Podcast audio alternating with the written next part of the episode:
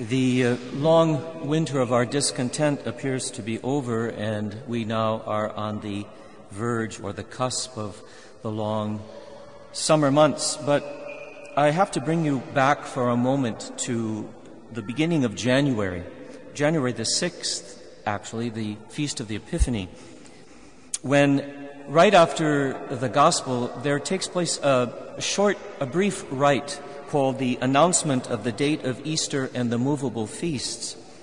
The Ceremoniale Episcoporum, the book that describes the liturgies at which a bishop presides, says that it should be proclaimed by a deacon vested in a cope using the same chant tone that is used for the proclamation of the Exultet at the beginning of the Easter Vigil, the blessing of the Easter candle, in fact.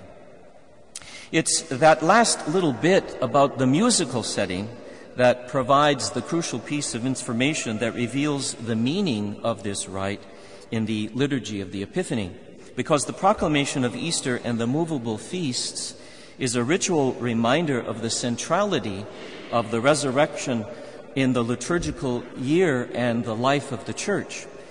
It's why the movable feasts, Ash Wednesday, Ascension Thursday, Pentecost, Trinity Sunday, Corpus Christi, Sacred Heart, all depend on when Easter falls in any particular year.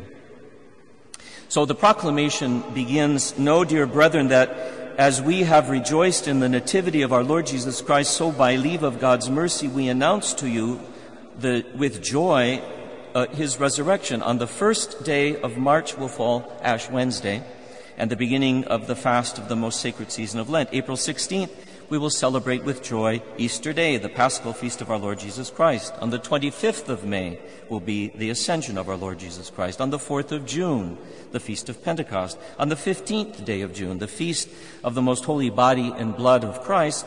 On the third of December, the first Sunday of Advent, of our Lord Jesus Christ, to whom is honor and glory forever and ever. Amen."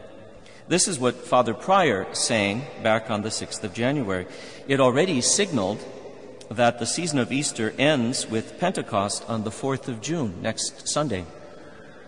But the calendar is not the only clue that Easter, the season of Easter, is coming to an end. The somewhat somber passage that we just heard from John's Gospel is another indication that there is a transition in the works. If it doesn't sound like the joyful resurrection accounts we heard for the first couple of weeks of Easter, it's because this Sunday's passage is taken from an earlier part of John's Gospel.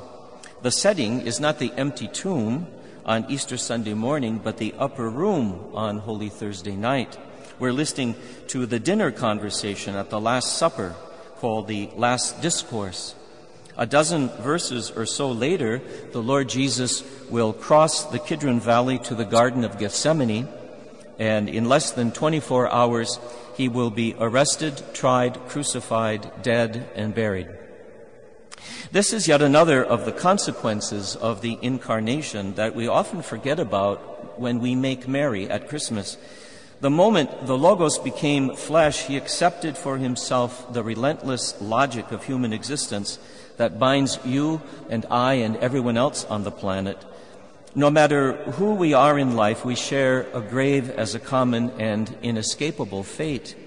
As we see in the liturgy of Good Friday, the Lord Jesus is no exception to that rule. Given this fact, it should never surprise us that many out there doubt the truth of Easter. M- most of us, even those who believe, have little actual experience with people who have returned from the grave. I, I've none from my family. This is why the skeptics usually make the headlines whenever an archaeologist in Jerusalem digs up an ossuary with the name Yeshua on it. Uh, a name as common in Israel in the first century as Jim, Bob, or Bill in America today. Uh, this is offered as proof that the resurrection of Christ is a myth. One of the more troublesome as- aspects of our modern culture is that people often find it difficult to separate fact from fiction. It's a small step from believing that Easter is a hoax invented by the apostles to relieve their troubled conscience, to believing that the Apollo moon landing was fake, or that the government is actually run by aliens, or that the Jesuits were the masterminds of nine eleven and that Elvis is alive. And of course, we all know that that's based on a recent Elvis sighting at a Walmart in Ashtabula, Ohio. Mark, Mark Twain was right when he said that the most striking difference between a cat and a lie is that a cat only has nine lives. If the Lord Jesus is just another dead man, then what's the difference between our Sunday assembly and a meeting of the local garden club? But the difference is not merely on the level of faith.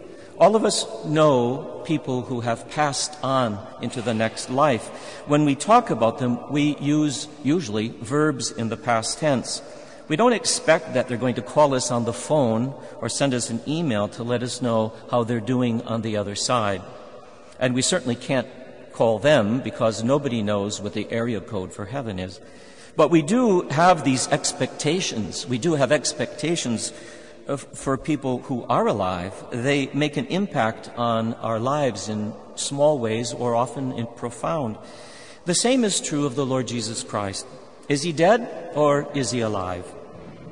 This is the crucial question that confronts every baptized believer. Because if, in fact, he is dead and his bones are lying in a grave somewhere in Israel, there's not much we can expect from him except a desire to profit by his example in some vague moral way, a la the Gospel of Nice.